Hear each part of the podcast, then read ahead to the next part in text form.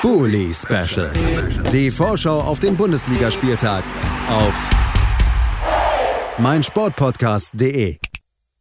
Herzlich willkommen zurück zum Bully Special auf meinsportpodcast.de und herzlich willkommen am Sonntag des 19. Spieltages. Eben gerade haben wir über das abschließende Spiel am Samstag gesprochen, das Duell zwischen Gladbach und Leverkusen.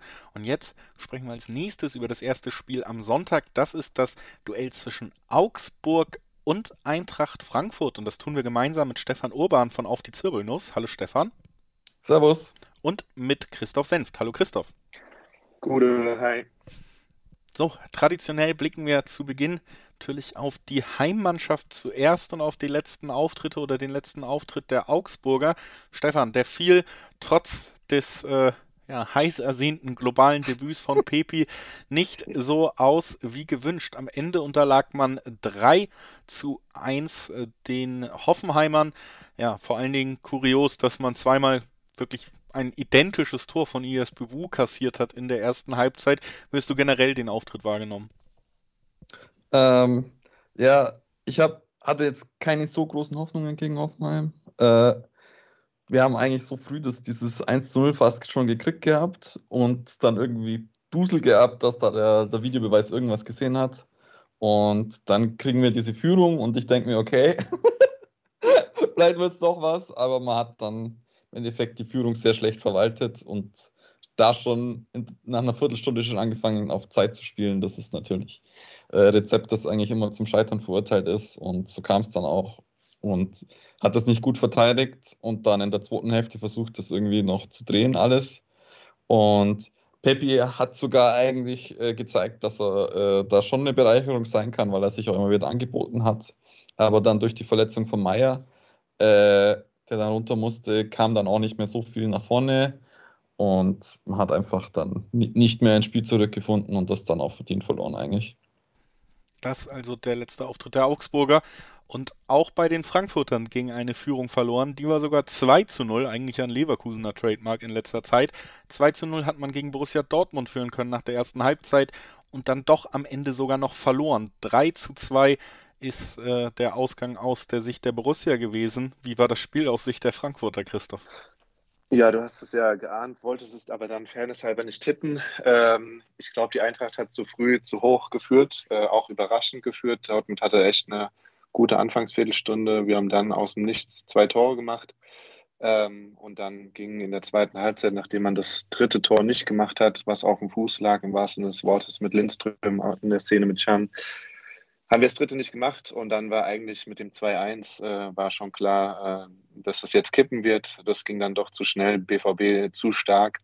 Ähm, und dann hat es äh, ja innerhalb kürzester Zeit dreimal geklingelt. Man hat ein Spiel verloren, was man nicht hätte zwingend verloren, verlieren müssen. Ähm, steht am Ende mit null Punkten da. Aber ich hatte letzte Woche ja schon angedeutet, das Dortmund-Spiel wäre Bonuspunkte gewesen man hätte einen Punkt gerne mitgenommen. Äh, jetzt gelten die, die äh, Punkte zu holen gegen Augsburg und die nächsten Teams. Eintracht hat sich gut präsentiert, hatte mit ein paar Ausfällen zu kämpfen. So hat definitiv gefehlt in der Mitte. Ähm, aber ja, wie gesagt, war soweit okay.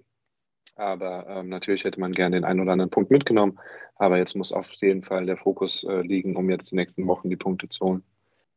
Das also der Stand bei den Frankfurtern. Tabellarisch, Stefan, ist es bei Augsburg eine angespannte Situation, weil das Torverhältnis schlechter ist als bei den Stuttgartern, steht man mittlerweile auf Platz 16, dem Relegationsplatz. Bielefeld nur einen Punkt dahinter und die spielen gegen Fürth, also eines der wenigen Spiele, wo sie vermeintlich als Favorit reingehen. Nach dem Spiel äh, zwischen Frankfurt und Augsburg wird das Ganze auch erst angepfiffen werden. Also da sogar theoretisch die Möglichkeit, auf einen direkten Abstiegsplatz zu rutschen.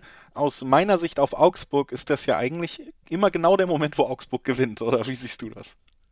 Ja, eigentlich schon. Und äh, vor allem, wenn Frankfurt dann hin und wieder dann zum Beispiel mit 2, 0, 2 zu 0 gegen Dortmund eigentlich so ein bisschen zeigt, also zumindest der kurzzeitigen Führung, dass sie auch äh, ein, ein, schwieriger Gegner sein können, äh, liegen die uns manchmal dann doch irgendwie zufällig. Und da hoffe ich dann schon, dass wir dann da irgendwie überraschen können, auch wenn es jetzt die Tabelle nicht hergibt. Und ähm, es ähm, ist natürlich schon so, dass äh, dann, wenn man jetzt zwei, zwei Spiele oder so gewinnen würde, würde man auch große Sprünge machen. Darf man sich natürlich nicht drauf verlassen. Aber ich, so sehe ich es. Und man sieht ja, Fürth ist ja im Aufwind. Jetzt haben sie zweimal zu, zu 0 zu 0 gespielt. gegen Stuttgart und Augsburg. Dann ist das vielleicht gegen Bielefeld auch möglich.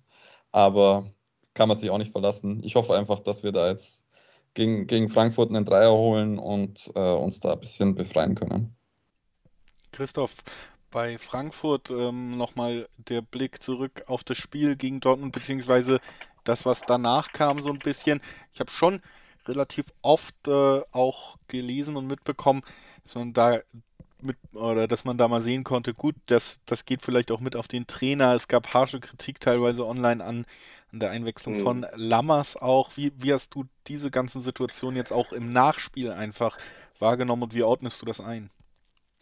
Ja, da gab es doch einiges an, an Stimmen und Stimmungen im Nachhinein. Das mit Sam Lammers, gut Social Media, Fluch und Segen, äh, lasse ich mal ausgeklammert. Das war einfach deutlich unter der Gürtellinie und deutlich drüber über dem, was normal ist. Der Spieler tut sich einfach total schwer, wurde eingewechselt in der Phase, wo man ja vielleicht auch einem Glasner das als Fehler äh, ankreiden kann, äh, einen Strafraumstürmer zu bringen in einem Moment, wo die Eintracht überhaupt nicht mehr im Strafraum war. Äh, da hätte es vielleicht auch einen anderen Stürmer brauchen können. Er ist von ihm aus dem Training überzeugt gewesen, zeigt auch so ein bisschen, dass er scheinbar wirklich nach, Trainer, äh, nach Trainingsleistung aufstellt und nicht unbedingt nach äh, Sympathie wie es in den letzten Jahren war. Ähm, ja, das ging ein bisschen drüber und dann, ja, es hat sich schon die Frage gestellt, äh, warum er in der 60., glaube ich, 65. Rode und Lindström die bis dahin besten Männer rausnimmt. Hat den Hintergrund, dass Rode leider nicht mehr die Kraft hat für längere Zeit. Lindström war an Corona äh, zumindest kurzzeitig erkrankt und war scheinbar auch nicht fit, aber in dem Moment ist das Spiel gekippt. Und ähm, ja, zeigt halt auch so ein bisschen, dass vielleicht die Bank dann doch nicht ganz so gut besetzt ist, wie man sich das immer wünscht. Oder auf der anderen Seite, naja gut, Dortmund hatte halt äh, aus meiner Sicht eine Top-Besetzung, mehr oder weniger. Sie hatten jetzt aus meiner Sicht oder meines Wissens nach keine großen Corona-Ausfälle. Ähm, und ich glaube, die Eintracht, äh, wurde auch schon woanders gesagt, hat halt vielleicht dann in dem Moment gemerkt, okay, krass, wir haben jetzt echt was zu verlieren.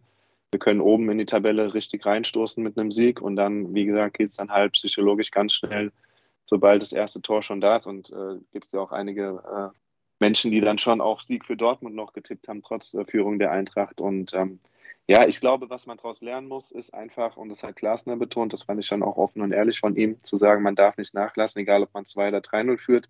Sagt sich immer so leicht, muss man dann auch erstmal runterspielen.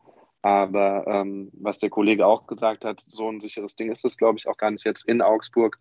Augsburg gehört so zur Kategorie für uns wie Mainz, äh, bei denen wir uns immer wieder auch schwer tun und auch gerne stolpern, gerade in Augsburg. Ich glaube, es ist eine total ausgeglichene Bilanz insgesamt.